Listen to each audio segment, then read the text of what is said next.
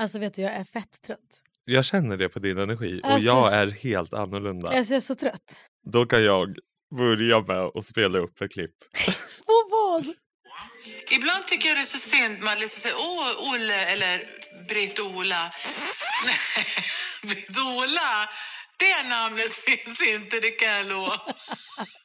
Där kom jag på. Och det var verkligen kul. Men om det kommer någon som heter Stenåker och jag säger Stenåker, vill du ha en kopp kaffe? Ja, det vill jag. Jag har ingen aning om kanelsocker eller att det finns en liten marsipangrej med lite alkohol i. Stenåker, vad var det första? Britt-Ola. Alltså jag dör. Nej, men är inte hon underbar? Nej, jag vill bara bjuda in henne. Nej, vänta, det är min egna drömgäst. Ja, min också typ. Alltså, jag har ju följt henne sen när jag började Svenska Volvo, tror jag, 2010. Och hon är, tror jag, en genomgod människa. Jag tror att det är därför hon går hem hos så många och har lyckats vara kvar i rampljuset. För att folk vill se på henne. Man tycker om att se på henne. Man blir underhållen. Undrar hur det blir så att man bara känner att hon är det. För man gör det. Och jag tror att så här, antingen lyckas du för att du är som typ Gunilla. Att du är så extrem. Så ja, jag förstår. Det blir intressant. Eller så är du dig så själv. Varm och god. Så att det går genom rutan. Så att folk vill titta på dig. Det är också det som är skillnaden typ om man kollar på Nyhetsmorgon. Vissa programledare känner man värmen av. Och det är också de som oftast blir mest populära. Och därför har ju Maria lyckats vara känd i 20 år. Ja, för men hon är otrolig. Ja. Alltså när jag låg på hotellrummet i, vart var jag? Borås. När jag var och blev intervjuad för det här drivhuset i Borås nu nyligen. Vad gör du nu? Olle eller Britt-Ola. Britt-Ola. Det namnet finns inte, det kan jag lova. Alltså, jag svimmar. Alltså, hon är så också. Jag känner ju igen mig i henne för att vi säger ju fel hela tiden. Och hon säger alltid fel. Ja, och det, men det är också så här, hon känns så autentisk. 100%. Alltså jag tror bara hon är sig själv. Och jag tror att det gör att man mår bra. Man trivs ju med någon som är sig själv. Precis. Men hon känns så god. Ja, men hon var med i det här... Jo, det var det jag ska säga. När jag låg på hotellrummet där i Brås, då kollade jag på det här programmet som hon var med i när de seglade över Atlanten. Exakt. Men då var ju hon också dökul. Hon spydde ju hela tiden. Ja, och alla bara spydde sådär fult. Ja. Och jag bara... Och så det var jätteroligt. Hon tyckte inte att de spydde med stil. Nej. Och jag på att skratta ihjäl mig. Ja, men känner inte du att det är något som jag ska kunna säga? Britt-Ola, jo. Och att spy med stil. Jo, är inte det lite jag? Att så här, gud, alla spyr så en som fult. Inte spyr med stil, det är Jakob Johansson. Okej. Okay. Nej, alltså jag... Du outar deluxe. Ja, men vadå, kolla. Du kan spy, eller vadå? Ja, han är ju en sån som spyr. Alltså lätt. Av fylla eller magsjuk? Det med. Han har stripat många taxis. När han börjar öppna fönstret när vi har varit ute, då vet jag. Aha, nu snurrar det. Då ska han stripa. Då spyr han ut genom fönstret så bara flyger det på bilen. Åh gud, så transparent.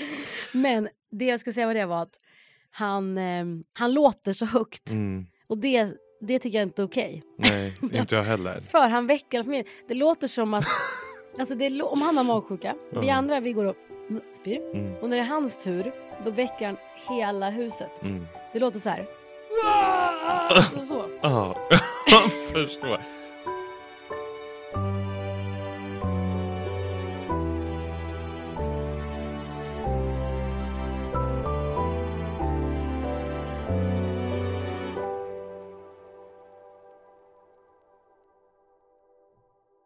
Allt som folk gör högt stör mig. Ja, samma. Alltså jag tycker allt, snarka högt, låter högt, gurglar, nyser. När folk nyser på ett sätt så att man tror att nu fick de hjärtinfarkt. Men det kan jag ge Jakob, för han nyser väldigt tyst. Ja, då och så säger folk så här, jag låter så här. Nej, du gör inte det. Det här, du har en show, exakt. Du vill ha uppmärksamhet. Det är en snys-show. För man behöver inte låta ingen. Är det en red flag? Mycket red flag. Allt om man låter mycket. Också typ om man delar rum med någon på en resa. som låter mycket när de går upp på morgonen. Alltså med fötterna. Allt. Oh, nej, så välte grejer och... Nej, man får inte göra så. Jag bara flyger upp. Tyst som en mus. Även när jag är själv hemma. Allt är väldigt smidigt. Men jag tror när du och jag nu ska åka... Först ska vi till Göteborg en sväng. Mm. Och så ska vi till New York. Mm. Ja, vi kommer ju dela rum på båda ställena. Det vet jag. Du kommer märka hur tyst jag är. Jag ligger också så stilla när jag sover. Det där är också en red flag. Om man rör sig mycket och låter mycket när man sover. Ja. Selma är ett stort red flag. Shit, hon snarkar. Ja, alltså jag och min syster, vi ligger som två streck. Mm. Hon och samma med min mamma. Mm. Vi är knäpptysta. Men en gång har du kramat mig i sömnen. Va? Vad fint. Ja. Men är det något jag har gjort? Glad. Är det det? Det är många som säger. Men det kan du få göra. Men många säger, men min syster till exempel har ju berättat att ibland vaknar och så ligger jag och kramar henne. Men jag har gjort en jättepinsam grej. Vet du vad jag har gjort? Du vet Karro som vi båda jag jobbar tillsammans med henne på Habsom. Men du har jobbat med henne. Ja. Mm. Karro då, vår gemensamma vän. När jag skulle med Naked till London. Naked skulle precis lansera. Karro var inköpare. Jag och Rebecca Stella skulle dit. Rebecca Stella stjärna får bo i eget rum. Jag och Karro får dela. Mm. Jag går och lägger mig bredvid Karro. Vi känner inte den. Jag går och sätter bort sminker, lägger mig, somnar, det känns bra. Sen vaknar jag. Jag vet inte om jag hade kunnat följt med om någon sa du ska sova med någon du aldrig har träffat. Nej, men du är ju... Jag hade inte... Jag bara gjorde det. Ja, men du är ju modigare så. Men sen vaknar jag. Jag har ju mer integritet. Alltså... Ja, jag förstår vad du menar. Jo, jag förstår vad du menar. Alltså jag är mer... Ja. Jag förstår vad du menar. Mm. Du vill ha ditt på ditt sätt. Ja, men alltså nu i efterhand. Alltså jag vaknar i alla fall. Och när jag vaknar och tittar upp, då är jag, alltså min nästipp och hennes nästipp typ ihop. Mm. Och jag vet inte vad jag ska ta vägen. För hon tittar också. Ah. Och då vänder jag mig generat om som att inget har hänt. Och sen pratar vi aldrig om det. Nej. Har ni pratat om det nu? Jag har berättat det här nu och hon verkar ha förträngt det. Och det är jag glad för. Eller så vill hon inte prata om det. Men då lät ju du jättehögt i taxibilen när du tog tuggummi. Oh my god, Rebecca Stella då. Hon bara, jag satt och så här, jag är jättestörig för att jag sitter och smäller och jag bubblar med tuggummi med tänderna så här. Det knastrar. Och sen så hade Rebecca sagt åt mig en gång. Sen slut kollade hon på mig och sa, gör det en gång till, döda dig. Alltså jag älskar Rebecca. Jag också. Det är det bästa hon har sagt till mig. Jag bara, jag ska försöka. Och sen smattrade det väl lite till tror jag. Mm. Men hur är läget då? Nu är det 2024. Mm. Det här är ju första gången vi poddar i år. Mm. De andra som släpptes spelade vi faktiskt in innan vi gick på julledighet. Våra episka frågestund. Exakt. Som blev 30 min. Vi sitter i början och bara, nu kommer det en revansch. Vi ska ha revansch på den här och sen bara, slut. Det blev ingen revansch alls. Vi kanske ska lägga ner det, i alla fall jag. Vet du vad jag tänkte när jag lyssnade på avsnittet? Jag bara, vi kanske bara ska sluta. Ja, men däremot har jag fått en fråga idag, men den vet inte. Vad var det då? Ska du ha ett tredje barn? Ja, igen. Det är faktiskt så här, en tjej som skrev hur man gör om man har en vän som hela tiden har sjukt dålig energi och man känner sig dränerad och det. Men vi pratade ju lite om det. Alltså många verkar ju ha sådana vänner. Ja, vänta, jag ska se här. Hon kanske är... Alltså det är många som skriver så här, vad ska jag göra om min vän gaslightar mig? Vad ska jag göra om min vän är toxic? Men det var så här, jag har en fråga som jag tror ni kan prata bra kring.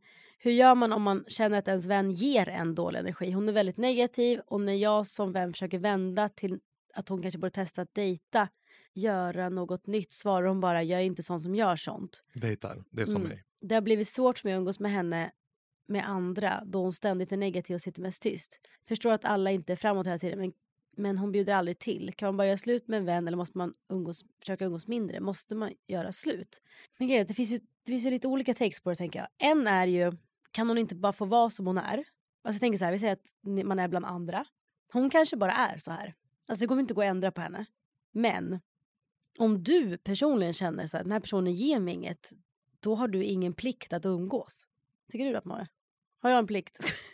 Nej, men det är ju svårt för att jag känner verkligen igen mig i det här när man umgås med någon som kanske har en väldigt negativ syn på det mesta. Ja. Alltså sådana människor hamnar man ju med. Ja, absolut. Alltså både i arbetslivet, det kan vara familjemedlemmar, kompisar och det är ju jättesvårt. Alltså jag förstår verkligen frågan för att att när du själv kanske har kommit till en plats i livet där man bryr sig mycket om vem man vill vara, hur man vill må, hur man vill se på livet. Man försöker liksom värna om sina tankar. Mm.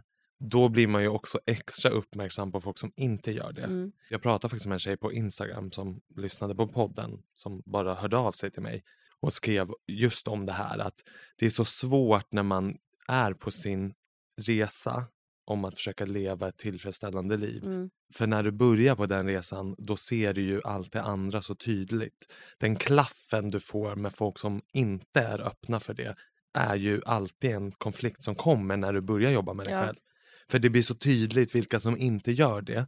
Och det blir också ofta ett störningsmoment hos den människan. Mm. Att man jobbar med sig själv. Förstår du vad jag menar? Ja, jag förstår precis. Ja, men grejen är ju, som du säger, när man själv... Om man själv har blivit medveten så är det svårt att umgås med folk som är helt stängda. Som liksom sådär. Men det är väl också typ det jag har märkt sista åren. För jag tycker att sen jag blev mer mån om min egna energi och vilka jag vill lägga min tid på. Vilken energi jag vill få in i mitt liv. Så har jag också märkt att alltså, allting hänger... Alltså, såhär, jag har verkligen märkt att jag kan inte ändra på någon. Så hur mycket jag än vill ändra på folk så kommer jag inte kunna göra det. Nej. Men är inte det en sorglig insikt? Jo, men det kanske beror på vem det är. För att man, jag menar, man måste ju kunna tro att man kan få någon att må bättre och ha en bättre positiv syn på livet. Ja, men jag tror genom att berätta hur man själv... Ja, men jag tror att om jag fokuserar på mig och om jag står i min energi starkt, då kan jag ju inspirera andra att göra det. Det har du helt rätt i. När jag tänker, alltså det är ju så sant. För att när jag tänker efter, det handlar ju mer om att kanske ge, inspirera än att säga till. Ja, för det är så svårt att, för jag kan tänka så här, jag tänker att vi speglas hela tiden av folk. Om typ, vi säger nu ett exempel, jag och pappa satt och pratade om det här i morse. Om jag går på en middag och sitter bredvid någon som säger, nej tack, jag vill inte ha någon vin, jag dricker inte. Det speglar ju mig direkt. Då tänker jag ju kanske så här, men gud, vill jag dricka ikväll? Alltså allting speglar en. Eller om du och jag ses och så säger jag så här, jag har precis varit och tränat. Det första man gör är ju typ så här, jag tror att det väcker saker i en själv. Alltså typ så här, gud, fan det var länge sedan jag tränade. Eller så här, om jag skulle säga, jag och min man, vi gör alltid det här på fredagar. Vi brukar duka upp det här till oss. Så blir man ju så här, men gud, hur gör vi i vår relation? Jag tror att allting speglar en hela tiden. Men jag tror, de människorna som har inspirerat mig mest, eller som inspirerar mig mest, det är ju oftast de som bara lyser starkt själva. Och jag tror att det svåraste sättet, eller så här, för dig själv, så tror jag bara det kommer att ge en dålig energi att försöka ändra folk. Jag tror man bara ska fokusera på sig själv, stå starkt i sin energi. Jag tänkte också typ nu, i år vid jul, så hade jag bara bra känslor i hela kroppen. Och jag vet att det handlade ju inte om personerna som var där. Det handlade ju om känslan i min kropp. Mm. Alltså att jag visste att här är jag, här är ni. Vi firar på det här sättet som vi vill. Vi är här alla för att mysigt och umgås. Och jag mådde bra själv i min kropp. Alltså att inte så här, typ året innan. Så kanske jag var så här, jag kanske hade jättehög krav på mig själv inför den julen. För att vi var hos oss. Eller vi skulle ha en gäst där som jag inte ville ha där. Eller jag var stressad för det och det och det och det. Så att i min kropp var det inte en skön känsla. Men i år, när det var en skön känsla i min kropp, då var julen jättebra. Och då hade det inte att göra med någon annan. Eller förstår du? Jag förstår 100%, du har helt rätt. Det handlar ju inte kanske om att inte vilja att folk ska ändra sig. Utan det handlar ju mer kanske om att inte gå och säga åt folk. Utan snarare skit i att tänka på dem. Mm. Och lev i ditt, för det kommer ju spegla sig. Alltså, det, kommer man in i ett rum med en energi så speglar ju det av sig i rummet för att folk tar till sig det. Och har man en inställning som jag försökte ha på våran liksom, familjejul, att okej, men nu ska jag gå, jag ska vara positiv, jag ska vara tacksam för folk som har lagat och fixat och jag ska försöka sprida en trevlig stämning även om man kanske hade velat vara hemma och kolla på film. Ja, så blir det ju enklare för mig och det blir mycket trevligare för andra. Hade man åkt till någon och tänkt, gud, det här är jag inte sugen på, då blir ju alla dränerade. Ja. Så att, sen vet vi ju inte hur den här människan är mot sin vän, om hon går och tjatar och försöker få henne att bli mer positiv, eller om hon bara, jag tror att tipset är ju bara försöka leva i dig och vad den du vill vara och hoppas att... Och sen låta, jag tror så här, precis som du säger, låta henne vara som hon är. Men kanske snarare då Alltså uppenbarligen då, vi säger att hon, den här personen är väldigt negativ. Kanske tycker livet är jobbigt, vill inte dejta, tycker, alltså har ingen positiv känsla i kroppen. Kanske snarare så här, om man vill ha kvar den som vän, kanske snarare typ, hur mår du? Eller så här, vad är det som gör att du inte vill du träffa någon ens? Så liksom, förstår du vad jag menar? Eller så här, prata om sånt och kanske fråga typ, ska inte vi bara gå ut och ha sjukt kul? Ja, och jag menar alla våra, alltså våra sätt att bete oss är ju en reflektion av något mycket djupare. Ja. Så det är någonting annat hos den här vännen som man vill försöka komma åt på ett djupare lager. Kanske rädd för någonting eller något annat, något trauma som spökar, och då måste man ju känna själv. Har jag ork och vilja att bära den här människan ur det? Eller är det inte värt det? Någonstans tycker ju jag att ingen som du har i ditt liv ska ju kännas, relationen ska inte kännas ansträngande. Nej, då är det ju inte rätt. Sen såklart att vissa som jag älskar och har som bästa vänner har gått igenom perioder i sitt liv där de inte har varit fantastiska. Nej. Och framförallt jag också. Och det är ju en grej. Men om en relation konstant bara är tung, då kanske man inte ska vara med varandra. Nej. Och då ska man ju våga göra slut. Ja, men jag brukar också, precis så där, jag brukar se det också så här, om vi säger att det är vänner eller bekanta så där. Man vill ju ha folk i sitt liv som man mår bra av att vara med. Och som du säger, vissa kan ha dåliga perioder och det förstår man ju. Men jag tror, nummer ett, antingen så här, jag vet i alla fall att jag har känt att när jag själv inte mådde så bra, då kan negativitet trigga mig något oerhört. 100%. Så då ligger det ibland hos mig. För jag kan komma på ibland, bara, varför blir jag så triggad av att den här personen är så negativ? Det är inte mitt liv. Skit i den. Eller så här, skit i den menar jag inte. Men så här, vad den gör med sitt liv eller om den inte vill dejta någon, då är inte jag med att göra. Nej, men det är ju också inte kul att umgås med en sån person. Så är det. Så därför tror jag också att ju äldre man blir också, jag tycker tiden är ju, alltså vad vi gör med vår tid är ju avgörande för hur vi mår. Vad vi läser, vad vi tittar på tv, vad vi jobbar med, allt vi väljer att göra. Och så tiden med andra människor, det ska också vara, tycker jag, med människor som jag tycker om att vara med. Jag tycker inte de måste vara vänner bara för att. Och det var precis det jag skulle säga. Att så här, jag har inga vänner längre som bara finns för att. Utan alla mina vänner har man ju valt nu att stanna med. Eller bygga nya relationer, som när jag flyttat till Stockholm och hittar nya vänner. Men där är man ju väldigt försiktig tror jag när man är äldre med att inleda något med någon som man inte är intresserad av. Alltså det finns ingen vänrelation i mitt liv där jag känner att alltså skulle behöva skriva en sån här fråga. Nej, precis. Men summan av kardemumman. Men det har ju funnits, såklart. Samma för mig. Men summan av kardemumman är väl någonstans att vi har ingen skyldighet att umgås med någon, inte ens familjemedlemmar. Alltså de som får det må bra kan du lägga din tid på.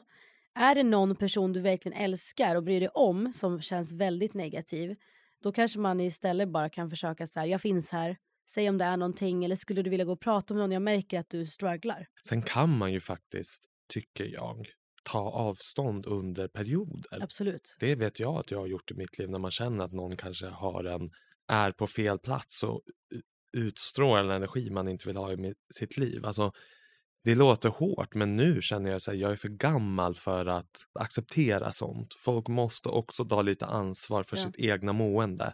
Att så här, okej, nu känner jag så här. Vad kan jag göra för att komma ur det? Nu tycker jag vi är lite för gamla. Nu vet inte jag hur gammal den här personen i fråga är. Men jag känner, det här låter så hårt, men jag känner så här, jag är lite för gammal nu för att hjälpa folk ur saker. Ja, och det är det där people pleasing grejen också så här. Förstår du vad jag menar? 100%. Utan att, alltså jag känner så här, jag kämpar för mig för att jag ska må bra, då måste ni andra också göra det. Men jag hade en sida när jag var yngre som var att jag bara alltid ville hjälpa alla, och i slutändan blir det ju så här, du kanske bara inte vill hjälpa dig själv. Förstår du? Alltså, så du ska bara hjälpa alla hela tiden, för då slipper du dela med dina egna känslor. Sen tror jag så här, egentligen jag har kompisar som också inte faktiskt ens umgås så mycket till exempel med familjemedlemmar på grund av sin negativitet. Så jag tycker så här, du är en människa som bestämmer själv vart du lägger din tid, och man måste ingenting. Och vi blir så otroligt påverkade av dem vi har i vår omgivning. Alltså oberoende på vad man själv är på för resa så är det ju väldigt svårt att förbli fokuserad om det är någon i ens närhet som konstant bidrar med negativa känslor. Ja, det är jobbigt. Så att det är det någonstans man ska liksom se sig omkring när man börjar jobba med sig själv, så är det ju vilka har jag runt omkring mig, för att annars kommer det alltid bli ett störningsmoment som saktar ner ens egna resa. Om jag är på en resa och vill må bra och jag hela tiden hamnar i konflikt med någon eller någon triggar mitt nervsystem, det hela tiden drar mig tillbaka och saktar ner min resa. Det kommer alltid vara ett hinder.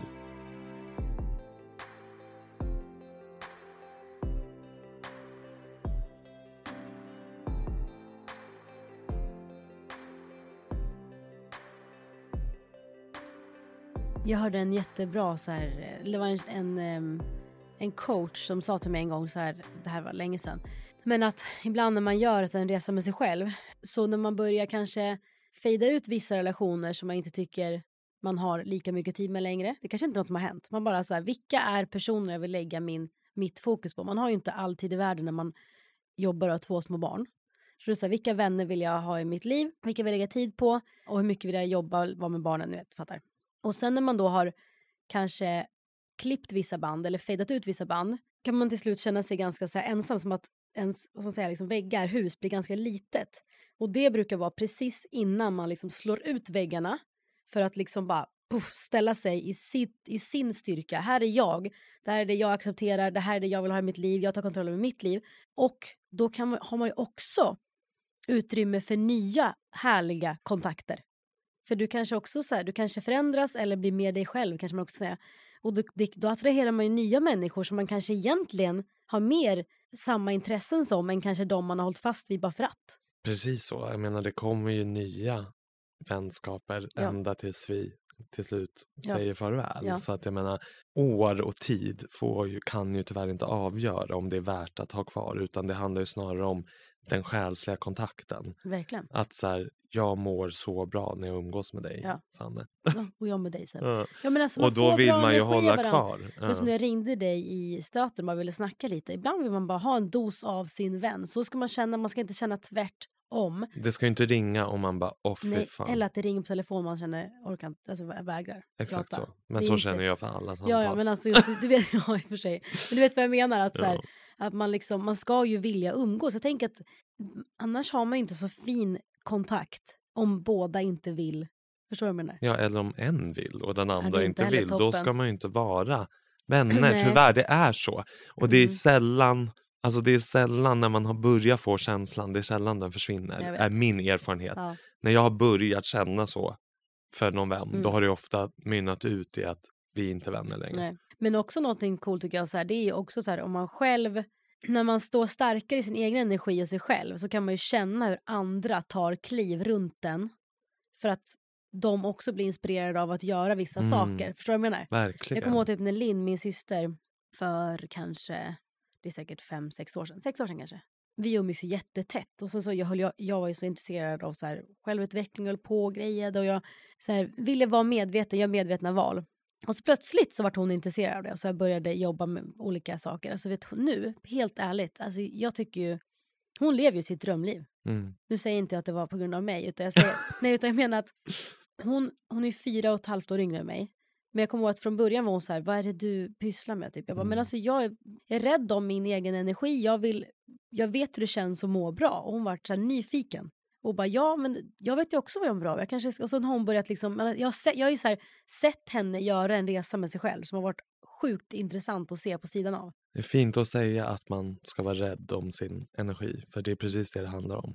Och jag menar, alla steg vi tar och all personlig utveckling grundas ju i någonstans att du har blivit inspirerad av någon. Ja. Det är någon och det som har jag också. Ja, alltså det börjar ju någonstans, du sitter ju inte bara hemma och så slår det dig att...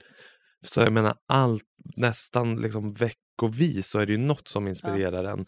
Från en bok eller en serie eller typ, jag kan bli jätteinspirerad av min yogalärare, vad han har gått igenom. Och det får ju mig hela tiden att vilja ta ytterligare steg. Och det kanske finns liksom ett utbyte där, han kan känna det från mig också när vi har dialog. Och jag tror att när man är med människor som inte får den att vilja ta de här kliven, utan snarare... backa bakåt, då tror inte jag att det är rätt. Då ska man inte vara med. Men du pratade också med en person med för ett tag sedan. Så här, när du träffar dina vänner, du träffar en vän, du lägger tid på att träffa en vän. Vad vill du att ni ska ha för relation och prata om? Det var också ganska intressant, för att jag tror vissa relationer, då kanske man bara bondar genom att sitta och negga och klaga. Och det kan man väl göra om och båda mår bra av det. Mm. Men jag vet att, jag kommer ihåg när jag var yngre, jag har ju aldrig tillhört ett tjejgäng. Jag har haft svårt att tillhöra tjejgäng. Jag vet inte vad det är. Men jag tror också att det måste kännas äkta. Alltså det måste kännas på riktigt om jag har vänner. Och gäng in general ju inget bra. Nej, alltså grabbgäng, ofta. Killgäng, tjejgäng. Jag tycker ibland det kommer mycket negativitet ur gäng. Och jag vet att så här, begreppet gäng, alltså inte gängkriminalitet, men gäng som män, alltså killgäng i skolan, var de sköna. Gick och drog varandra i kalsongerna. Och, nej, det var fruktansvärt. Alltså eller tjejgäng som gick runt och satt press på andra tjejer. Alltså, det var ett gubbgäng som utade till middag. Ah. Jag var ju servitris ett tag. Ja, gud, jag också jobbar julbord. Liksom. Tror att det finns många sköna gubbgäng då? Nej, alltså jargongen. Så att jag menar, det är jag tror ju, jag röstar ju mer för personlig kontakt mellan två. Sen, jag har alltid gillat det bättre. Mm. Eller sen kan jag alltid kunna så här, vara fler. Alltså, vet när man var liten och man inte kunde leka tre. Jag kunde alltid leka fler. Det var bara att jag alltid... Ja, såklart. Jag vill inte ha en person på mitt bröllop. Alltså, jag gillar individuellt. Såklart att det är jättekul att umgås flera. Nej, men du menar kontakten så, jag fattar. Alltså gängdynamik, jag upplever ofta genom åren att det blir problem. Jag har haft jättemycket tjejkompisar som har haft tjejgäng. Ja. Och de individer ur gängen har alltid kommit till mig och klagat för att den ena låg på med varandra, den och varför flörtade den med den killen när jag hade pratat med den. Och det var typ så när jag var yngre att jag hade något litet gäng ett tag och så var det någon kille jag var intresserad av och då var det någon som pussade han och jag förstod inte, jag bara, men så gör man väl inte, ja du fattar. Men också så här, jag vet att när jag också börjar tänka efter så här hur man, vem man vill vara, vem man är och vad man mår bra av och inte. Jag vet att gå från en middag där det har snackats skit, finns det någon sämre energi i kroppen? Alltså det är den sämsta energin. Vet du att snacka skit tror jag grundar sig i den värsta känslan. Bitterhet. När du är bitter då vill du ju ofta klanka ner på hur andra har det. Eller vad andra gör. För att du inte är nöjd med dig själv. Nej. Och att trigga de känslorna, jag tror aldrig det är bra. Sen, alltså snälla någon, såklart att jag prata med mina vänner om andra människor. Ja, det är klart det, men det, och man har ju dömt folk och man har tyckt och tänkt, men just dömer fortfarande, jag kommer aldrig kunna sitta och vara en ängel här, men jag tror inte att ett huvudfokus någonsin ska vara att klanka ner på andra. Nej, att du och jag ses, så ska ju bara sitta och snacka om andra människor i 3 timmar. Det är ju fruktansvärt. Nej. Men jag menar, därför den energin är så fruktansvärt dålig. Alltså den i kroppen, det är ju så här, nej, den är hemsk. Alltså att man har suttit och lyssnat. Eller att man själv har tyckt något. Det är inte nice. Nej. Jag har tyckt sedan i många år tillbaka så här. Det är inte så att jag inte kan tycka någonting. Det kan jag ju göra till dig också. Men jag vill inte vara en sån som sitter och snackar skit. Alltså jag vill inte det. Och sen tycker jag att det finns ju, snacka skit i sånt brett begrepp. Det finns ju någonting som liksom grundar sig att berätta något man har sett. Eller att ha en åsikt om att någon har gjort något som man kanske tycker är weird. Sen finns det ju här att snacka skit som bottnar i att bara vara elak. Ja, precis så. Och det är ju för mig en annan grej. Förstår du vad jag menar? Det finns en skillnad att säga, gud vet du, jag såg att Anna hade bokat resa till Maldiverna. Ja. Hur har hon råd med det? Ja. Undra vad som händer hos henne. Det är ju en grej. Ja. Eller att säga, Anna är så jävla ful. Kolla hennes ögonbryn. Alltså, ja, såklart. Och sen också, det är ju för mig giftigt. Ja, det här att vara elak. Att folk som sitter och typ, det kan jag inte fatta heller. Man sitter och har så här, du vet, typ grupper och bara sitter och skickar på folk. Alltså då menar jag så här, du, jag och några fler skulle ha grupper och bara skicka och bara kolla hur den här gör och hit och dit. Är det inte fett weird att Kim Kardashian berättar för hennes syster Kourtney att Kim, Chloe och hennes vänner har en grupp where we talk about you? Nej, men det är det sjukaste jag hört. Det är ju hemskt. Ja. Eller att man sitter och bara skickar folks Instagram-grejer till varandra. Och bara hetsar på Instagram. Det var ju någon som skickade sån grej av mig en gång. Till dig, ja. De skickade fel. Och ville snacka skit också, om dig. Då menar jag så här, vad lägger du din tid på? Vad lägger du energin på? Och det var ju elakt. Ja, det var elakt. Det du råkade få till dig. För jag menar, det är en grej som jag kan skicka till min mamma och kolla, gud vad hade hon på sig här? Ja, men det är klart att det är skillnad, men tänk om hon hade fått den. Ja, för då kanske hon ska tänka, varför tog jag på mig det här? Men det är ju också typ så, J-Lo Jo, men alltså såklart. Hon kommer inte bry sig vad jag tycker om hennes klänning. Du tyckte att du borde stylat henne då. Ja, men alltså sådana åsikter kan jag tycka är lite oskyldiga. För vi har ju också alla vår individuella stil. Såklart, alla tycker inte samma. Och vet du, helt ärligt, om någon tyckte jag hade ful outfit någon gång, det hade jag faktiskt inte brytt mig om. Nej, whatever. Men jag kanske älskade den. Och det räcker ju.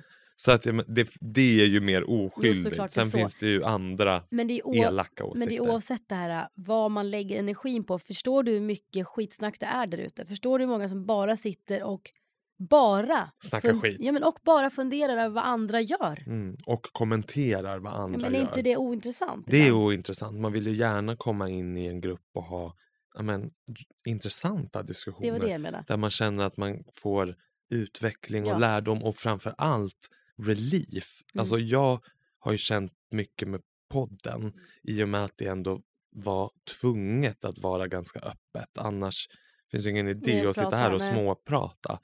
Så har ju jag känt en relief som jag kanske inte har känt förut. Att få släppa saker och få råd om väldigt djupa saker. Ja, samma här. Och det vill man ju ha i en vänskapsgrupp. Sen är det svårt. Jag tycker att det är svårt när man, eftersom jag är ganska isolerad i veckorna. Man jobbar, det är ju samma för dig, jobbar och tar hand om barnen. När man väl ses så är det ju då ses man ju, då vill man ha kul. Jag skulle säga det, ibland vill man bara ha kul. Ja, och man vill käka middag och man, det är inte så. Prata om lättsamma saker. Jag kommer inte att sätta mig och bara, varför hittar inte jag någon kärlek? Nej. Därför har det här forumet varit ganska nödvändigt för mig. Samma. För att jag har sällan de långa diskussionerna. Mm. Det är typ på somrarna ibland om man åker på semester. Då tycker jag man kan hamna ihop, liksom. Exakt. Då helt i varv, typ. Precis, helt plötsligt sitter jag och Stina vid poolen innan lunch och över en kaffe och så helt plötsligt är det en timme där man pratar djupa saker. Ja. Men det är ju aldrig i vardagslivet att jag och hon till exempel ringer varandra och bara, hur går det för dig? Det kommer inte så naturligt då. Det kommer inte så naturligt när man är vuxen. För de stunderna som man hade när man var yngre. När vi var så här, ska vi ses på Waynes? Sen satt vi där i fyra timmar fika. Tills vi började jobba. Det är hur mycket jag och Jakob har fikat. Är det sant? Nej, vi fikade också. Alltså 20-årsåldern. Jag och Jakob i så här, New Jersey. Då var det så här, efter hans träning tog en lunch. Sen skulle vi sitta i 4 timmar på Starbucks. Mm. Det är kanske därför ni har så fin relation. För att ni har pratat mycket. Pratat väldigt mycket. Mm. Men jag vill ju prata om allt. Mm. Och det vill ju jag egentligen också. Mm. Sen tror jag att mycket med... Innan London jobbade jag väldigt mycket. Och sen när man inte jobbar var det fest. Och då pratar man ju inte. Och sen i London så pratar jag ju med... Dansar bara. Ja. Och i London så blev jag ju väldigt liksom... Man pratade mycket med sig själv och det blev på ett sätt att jag stängde dörren lite. Att man tänker att det blir enklast att lösa de här sakerna själv. Så att man pratar inte så mycket när man blir äldre. Och det tror jag...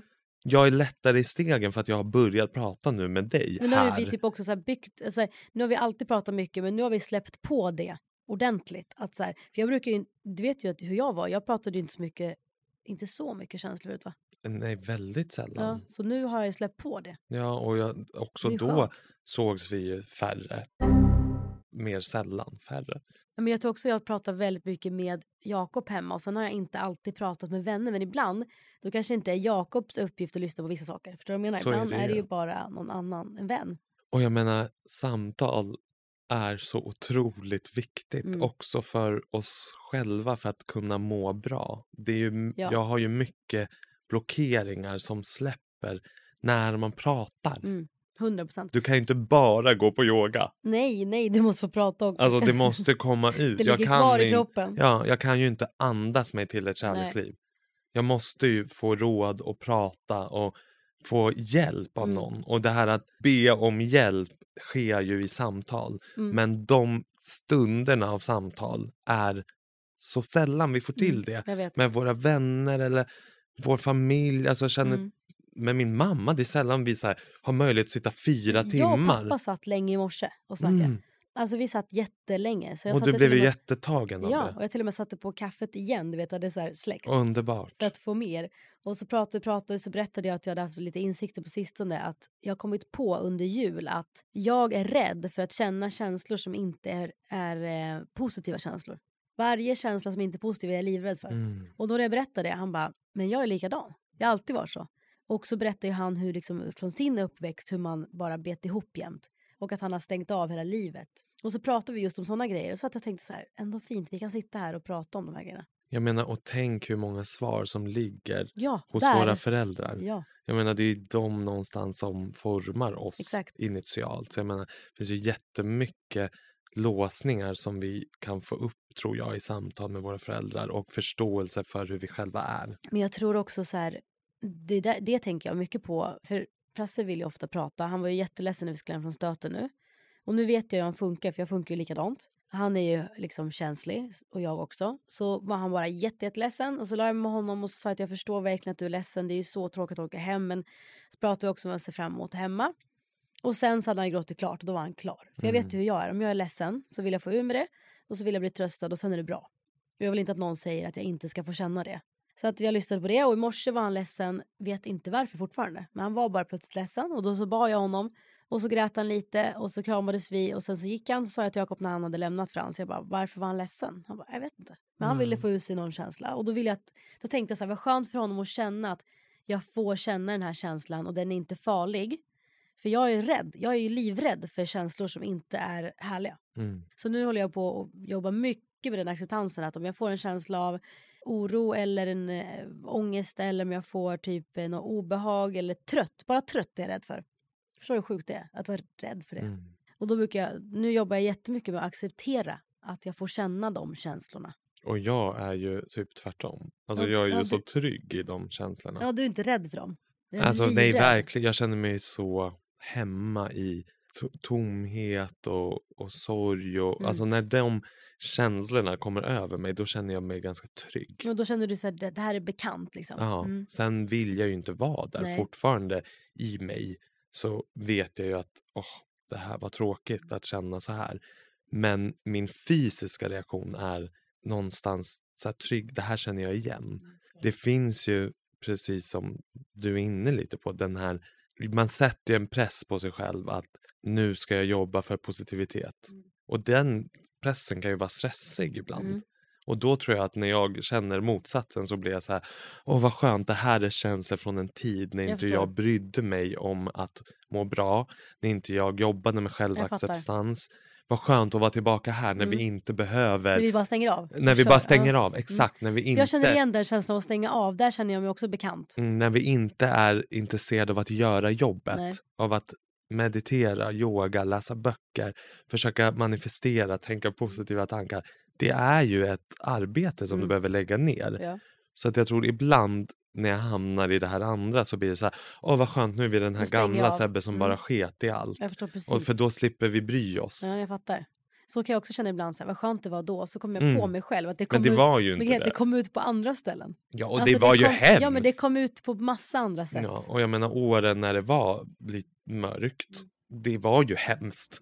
Men det har ju varit liksom fortfarande en period som jag är trygg och bekant med. Och den här perioden som jag försöker få till nu är ju kanske lite mer ny.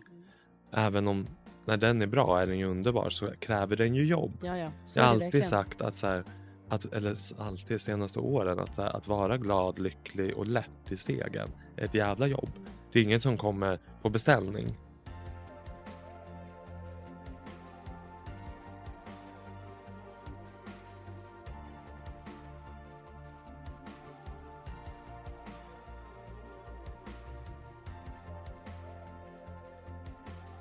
Jag läste också nu, eller jag fick också ett tips nu om så här, när man får någon jobbig, riktigt jobbig känsla. Jag säger att man får typ en så här, inte vet jag, vad man nu har. Så att jag känner ett ångestpåslag eller en oro eller förvirring, jag vet inte vad, vad som helst. Att man först då börjar med acceptans, att så här, jag accepterar den här känslan, jag ska inte trycka bort dem, nu är ni här, det är okej. Och sen nummer 2, tänka på känslor som gör att man mår väldigt, väldigt bra. Typ så här, sitta och bara fundera över saker man älskar eller saker man är tacksam för. Eller så här, jag älskar när jag, nu hittar jag på någonting, landar på LAX. Eller du vet så här, jag älskar när jag sätter mig och tar en middag med mina vänner där. Eller när jag lägger mig i ett nybäddade lakan, alltså känslorna. Och sen också försöka göra någonting som man mår bra av. Vad nu det är. Vi säger att man mår bra av att ta ett bad eller ta en promenad eller sätta på en bra låt. Då har man ju ändå så här accepterat. Man gör också någonting för att känna någonting som känns bra. Förstår du vad jag menar? För att ändå skifta sin energi. Ja, exakt. Ibland, det värsta för mig, det är när jag kommer till en plats där inget känns kul. Nej. Alltså jag kan till och med tänka på, och i helgen ska jag gå på middag. Men så tycker jag bara, det här känns meningslöst. Det är inte ens det är kul. Allt känns bara tråkigt. Ja. Men det kanske också är en sån dag då. Ja. Där det inte känns kul. Men det är ju en mörk avgrund när man bara känner så här, allt är meningslöst. Det finns ingen vikt av något. Det är som en känsla som är att jag är på låtsas. Jag kan inte riktigt beskriva, men det är som att så här, inget jag gör eller har planerat är ju viktigt. Jag är på låtsas. Inget har någon vikt eller tyngd i mitt liv. Förstår du? Är det någonting då att det inte ger tillräckligt mycket? Ja, det ger inte tillräckligt mycket. Något sånt. Alltså jag kan tänka ibland på typ dig. Då när jag i en sån stund, om jag tittar på dig, då tänker jag att ditt liv är på riktigt. För du har en man och du har barn och du har... Det blir någonstans att man är i något mellanläge utan något. Men är inte det att samhället tycker det? Ja, alltså det grundar sig ju väl i det. Typ, det är ingen känsla Jennifer Aniston då? Mm. Hon har ju ett riktigt liv. Ja, och jag har ju också det. Men ibland menar jag bara att just att hon har inte en man och barn. Mm, men hon kanske också känner så här. Ja, men eller inte. Nej, men hon jobbar ju. Hon yogar och mediterar. Jag läste en studie om att kvinnor nyligen som inte har barn och familj är lyckligare. Ja, och jag menar, jag har ingen längtan eller behov av att ha en barn. Nej. Men det är bara ibland den här känslan av att det är på låtsas. Men du kanske har en längtan efter en partner. Mm. Och tänk om det skulle vara så då att när du sitter där med en person så kanske du känner dig mindre tom. Förmodligen. Alltså det kan väl få vara så också. Många känslor vet vi ju inte vad de är för. Nej. Alltså som nu säger jag så här, jag har ingen längtan för barn. Det är kanske precis därför jag känner så här, för att jag har det. Ja, förstår du? Vissa känslor vet vi ju inte fortfarande. Varför är det så? Och det kan ändras. Sen när vi får det så försvinner känslan. Precis. Och då inser man att oj, det var ju därför jag kände så här. Precis. Så att jag ska inte sitta nu och säga, det är inte det. Jag kan bara beskriva min känsla. Sen vet jag att den bottnar sig i något. Jag vet inte svaret. Men jag tänker att vi måste väl ändå, som liksom, människor är ändå så här gruppmänniskor. Eller vad säger man? Ja. Alltså vi trivs i grupp. Ja. Och jag tänker att känna sig mer hel ihop med någon måste man ju få känna. Sen 100%. Kanske vissa känner sig mer alltså hela utan. Det, jag tror bara, det finns väl olika. Ja, men jag tror att majoriteten av oss vill ju leva i en relation och ha kärlek. Ja. Så och jag tänker att det kanske hade varit en sån grej att du skulle kunna känna så här, ja men jag känner mig tom fram tills. 100%. För det måste man ju få göra. Eller hur egentligen? Mm. Jag har inte reflekterat över, men det känns ju som... Nu är vi där igen. Ja, det känns som ett väldigt, liksom, det känns som ett väldigt tydligt lika med tecken mellan alltså, de här två. Det behöver inte vara så, men jag menar bara, man har ju vissa känslor som man kanske bara inte kan styra över heller, som man känner starkt över. Och det finns ju, för att det som frustrerar mig ibland är ju så här, gud, jag gör så mycket rätt, ändå är känslan ibland kvar. Förstår du? Och då kanske det, precis som du säger, det kanske handlar om de grejerna jag inte kan styra över. Något större? Ja, att så här, du har den här känslan för att du inte har en partner. Det spelar ingen roll hur mycket du går på yoga och mediterar. Nej, förstår du? Här, vissa det kanske grejer... är en grej som du... Det kanske är en av de stora sakerna i ditt liv som du drömmer om. Precis. Jag läser ju en bok som jag har fått av dig. Mm. Ja, just det. Hur är den? Den heter Hemligheten. Mm.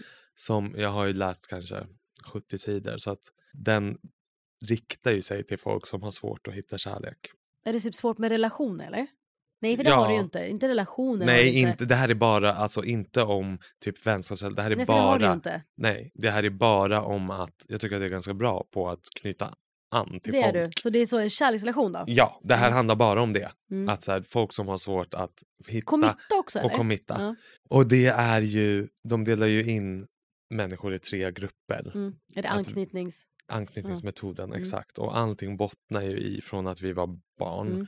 Hur, vad vi får för relation till anknytningsmetoden. Jag kan inte gå in på det får man läsa om för att få reda på vad det är. Och då beskriver de ju de här tre olika individerna hur man är i relationer. Mm. Och det är så sjukt hur man kan känna sig så träffad. Mm. Alltså hur jag beter mig i en relation. Men känner du då också att okej, det är så här man gör, det är normalt. Det blir så här. Ja, men det som är skönt, som jag pratade med min kollega om idag, att så här, när jag läser en sån här bok, det handlar ju inte om att nödvändigtvis att så här, nu ska jag få tips på hur ska jag bete mig på krogen, utan det handlar mer om att förstå dig själv kanske, eller? Exakt. Mm. Alltså allt som jag läser är ju mer för att hitta acceptans till varför man är som man är, att förstå varför man är som man är, och att det är okej. Och att det är okej, och genom den förståelsen kommer vi själva få svaren. Mm. De här böckerna som jag intresserar mig av och som tilltalar mig är inga egentligen självhjälpsböcker på så vis att det är så här, här har du 5 tips på hur, utan det är mer en beskrivning av allt ifrån så här, vad är själ, vad är inte själ, till hur, till anknytningsmetoden, hur blir vi, hur vi blir när vi är vuxna. Det är så utbildande också. Ja, uttråkar dig. Nu sitter du och gäspar. Jag är så trött sen igår. Am I boring you? Nej, jag är så trött sen igår. Jag förstår. För fan. Vi är snart klara.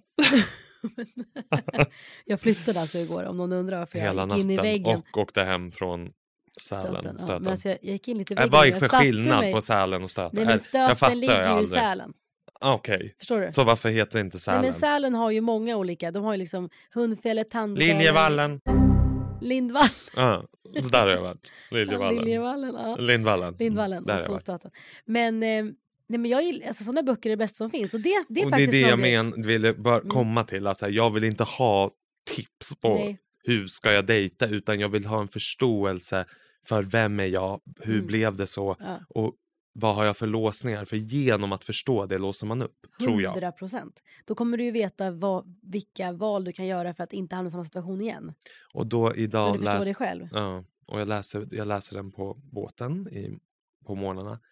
Och idag så läste jag hittade mig själv i en av de här 3 grupperna. Det fanns också en 4:e grupp, säger de. Men då skrev de så här... Tillhör du den här gruppen, då kommer inte den här boken hjälpa. Då måste du söka professionell hjälp. Okej, då var det kört. Och då kände jag bara så här, skönt att man inte är den. Ja. Då kunde man bara stänga boken och ge upp. Ja. Ge tillbaka, varsågod Sanne. Och då var en mening så här, då är du, det är ju en lång beskrivning, jag orkar inte beskriva allt, men det var jättemycket som jag, bland annat att man är väldigt ordningsam hemma, man är väldigt ren, man är väldigt driven på jobbet, alltså väldigt så här karismatisk, alltså väldigt... Även på sån nivå, exakt. Och jag kände så här, gud, det här är ju jag som har maniskt städer hemma och så vidare. Och så var det också att du ofta direkt och snabbt ger väldigt mycket kärlek. Vilket kan skrämma iväg personen, den andra. Och där så har jag alltid känt att jag är ju en sån som bara älskar så otroligt mycket.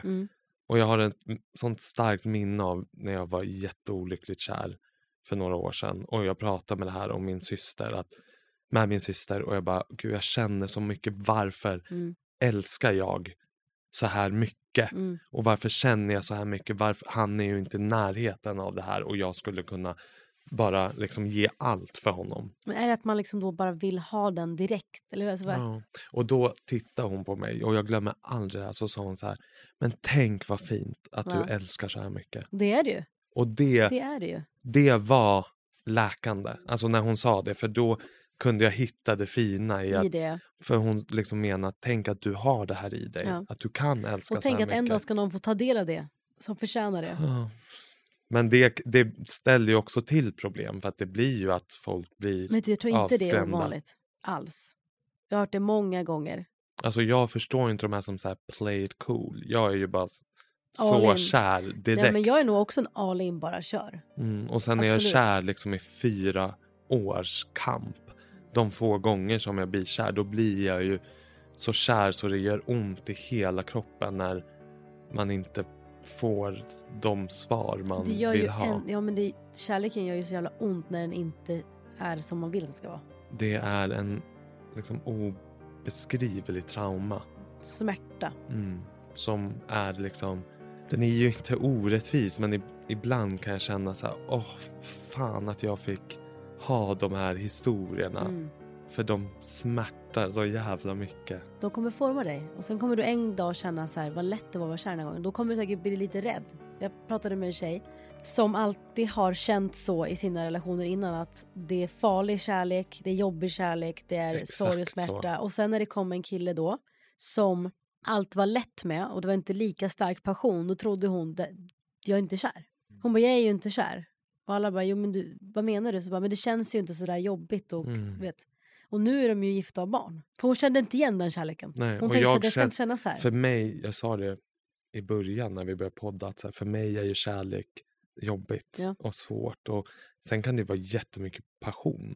Men passion kan ju vara rädsla också. Det har jag ju också upplevt. Men samtidigt när jag tänker på kärlek så hugger det ju i hjärtat. Och då, jag har ju frågat mig så här, varför ska det alltid vara så här?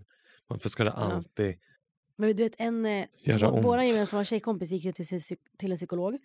Där psykologen sa, så länge du bara söker passion så är du rädd.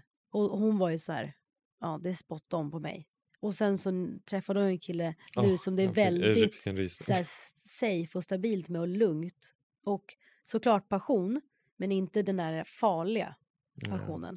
Och det var ju så obekant för henne också, att vet, ska det vara så här smärtfritt eller enkelt, då känns det inte som att man ens är kär. Jag tror att jag skulle inte känna igen det. Nej. Jag skulle nog vara så här, det här är ju inte kärlek. Nej, alltså jag skulle nog inte fatta att det var kärlek. Exakt jag hade nog bara, det här, då är vi är nog inte kära, för att vi bråkar ju inte och jag klänger ju inte efter dig och du säger nej. Och... Men du kan säkert se skillnad på dem. Du kommer, nu, där du är nu, skulle du nog se skillnad på det. Alltså jag kunde ändå för några år sedan se, när jag blev singel, se skillnad på det här är en person som det bara är passion och farligt. Och det här är det som är tryggt och bra. Jag har alltid sagt genom de här åren att så här, jag drömmer om att få vara med någon som är kvar och äter frukost med mig. Men det kommer. Det är inte, vet du vad, det är dina, jag lovar dig att dina blockeringar nu, när de luckras upp nu. Alla runt om dig vet att någon kommer sitta och äta frukost med dig. Nu vinner jag slänterian igen. Ja. Sebbes kärleksliv. Man bara, välkommen till podden om Sebbes. Ja, men vadå? Jag tycker vi ska ta in någon gång som kan få... Du vet att det finns den här law of attraction, hitta rätt, hitta din partner, liksom... Kurser. Ja, ja precis det jag sa. Jag vill inte ha tips! Jo, jag vet att någon ska komma hit och köra den på dig. Ja, och jag tror att många känner igen sig. Det här är ju inte, och jag tror att det är viktigt det här som du säger, att många kanske inte skulle känna igen en bra kärlek för att man inte har upplevt det. Och då bara kutta direkt, det här är inte den passionen som jag känner igen. Det ska vara lite farligt. Man går på någon dejt och det känns ganska tråkigt. Och det kanske man egentligen ska ge någon till chans. Exakt, än att man inte... För jag är ju så här, känner man inte direkt, om man typ när man skakar hand kanske man inte gör på dejt, men när man kramas, om inte jag känner så här, nu pirrar det till i underlivet, då tycker jag nu kan jag gå härifrån. Men grejen är att passion kan ju också vara lite olika. Det kan ju vara lite så här, nice, men kanske inte det här farliga, du vet, bara gå hela tiden och leta, var är den, för att man är avvisad jämt. Alltså att vara avvisad jämt är ju utmattande. Jag är så trött. Gud vad roligt.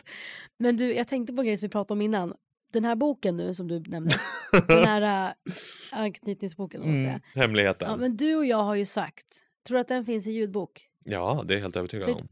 Jag föredrar ju egentligen ljudböcker. Det är för att jag köpte den till dig. Du köpte boken och nu tycker jag att det är ganska mysigt att sitta och läsa den. Och jag köpte också den för att en följare skrev, köp den här till Sebbe, han kommer verkligen älska den. Och då var det för att hon själv har läst den. Precis. Så tack för det. Ja, och den hittills tycker jag är väldigt givande. Det är skönt att folk känner igen sig så pass mycket i det jag går igenom, att man till och med skriver en bok. Men för då känner jag så här, okej, det här är ju ett allmänt begrepp. Men att folk går igenom det här. Att anknytningen man har haft till olika människor genom sitt liv speglar ens vuxna liv så mycket. Alltså det här, de beskriver ju att när vi anknyter, första sekunden vi kommer ur vår mamma, det första ett spädbarn gör är att leta ögonkontakt, för att det är liksom trygghet i vår genetik, att vi måste hitta någon som kan ange trygghet. Det är därifrån, så här står det i boken, det är inte jag. Nej. Det är därifrån flörtande kommer, att vi tittar på varann och säger, hej, du kan vara trygg med mig. Det är det liksom grundar sig i ett spädbarns beteende, för att vi direkt, vår liksom biologiska signal är att vi måste knyta an direkt och känna trygghet. Det är därför barnet direkt söker ögonkontakt. Sen gör de ett test. Så fint ändå, öga mot öga. Jättefint. Så fint. Jättefint. Jag minns nu när Frasse verkligen tittade. Mm. Jag bara fick det. Och det är för att han vill känna. Ja. Du kommer ta hand om mig. Ja, det är det bottnar i. Ja. Och då har de också gjort ett experiment. Alltså inte de som skriver boken, men experimenterare. Där man tar en mamma och ett barn. Olika mammor och barn, släpper in dem i ett rum där det sitter en främmande person på en bänk. Sen går mamman. Och då är det generellt på 3 olika sätt de här barnen reagerar. Och det är också de 3 grupperna som vi också blir sen när vi är gamla. Alltså hur vi reagerar i det här rummet är också den gruppen vi tillhör som jag kände en referens till grupp 2 till exempel. Då hade det ofta den gruppen som reagerar på ett visst som spädbarn. Jag förstår. Vissa var att de var ganska lugna när mamman gick ut. Men sen när hon kom in så blev den glad. Och sen så liksom lyfte morsan upp den. Nummer 2 var ganska lugn. Sen när mamman gick började den gråta. Det slår frans. Och sen när mamman kommer in så gråter den och visar ta upp mig. Och sen nummer 3 är hysterisk när den kommer in för att den känner inte igen miljön. Hysterisk när den kommer, när den släpps ner när mamman går ut. Hysterisk när mamman kommer in. Coolt. Och sen är det då nummer 4, de här som inte behöver ens läsa boken. Det är de som bara är knäpptysta. Och då de är knäpptysta när de kommer in, när de släpps ner. Och de visar inte heller någon reaktion när mamma kommer tillbaka. Men sen när de gjorde test på dem så visade det sig att deras puls gick upp mest. De var mest stressade. De lugna. Men de har lärt sig under uppväxt att de får inte visa känslor. Nej, jag förstår. Men det var intressant. För det var de som mådde sämst egentligen. Jag brukar bli glad när vi skålade in Frans och han bara skrek framför sina kompisar. Vilket han fortfarande kan göra. Då kan jag tänka så här, good for you. Du vågar visa att du vågar känner så här. Känslor. Och det är ofta de barnen är ofta de som kanske har fysisk abuse i hemmet eller verkligen blir nedtryckta av sina föräldrar. Så håller man bara tyst liksom. Så det är ju någonting att lära sig av även i samhället. De som är de här tysta i ett hörn. Vi kanske ska vara lite ödmjuka mot dem också. Man vet inte vad tysta människor kanske har gått igenom. Nej, verkligen inte. Men det var väldigt intressant hur de sen knöt ihop det med att de här grupperna är samma när vi är vuxna. Det skulle jag vilja läsa. Och på tal om läsa så har ju vi ett jättespännande samarbete up and coming som har väldigt att göra med att lyssna på ljudböcker och sånt där. Och jag tänker att jag håller på att spåna lite nu vilka böcker jag ska lyssna på, för jag kommer fram till att jag får inte så jättemycket tid till att läsa böcker. Jag har försökt många gånger. Men poddar lyssnar ju på. Så ljudbok känns optimalt för mig. För då kan jag verkligen bara sitta och lyssna. Jag kan fixa med tvätta. Jag kan hålla på. Ibland när jag typ nattar barn och de håller på att somna. Kan man stoppa i ena hörluren. Liksom, ja, du fattar.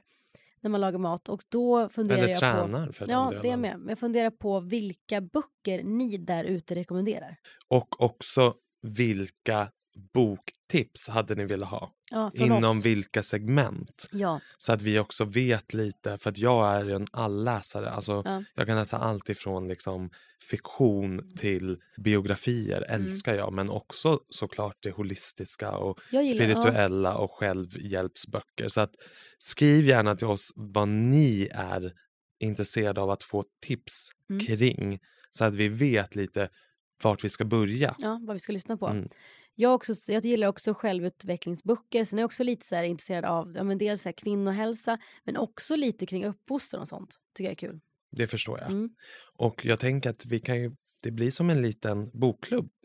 Alla tillsammans. Det är så nice. Och då kan vi ju först också ge tips på vad vi har läst, men också vad vi ska ta oss an. Och då kan man ju själv också lyssna. Och så kan vi diskutera det lite här inne, vad vi har läst och få eran input också. Det blir faktiskt nice, för att det är lättare när man gör det med flera och man kan prata om det. Det blir som en serie. När man liksom har det aktuellt samtidigt. Precis.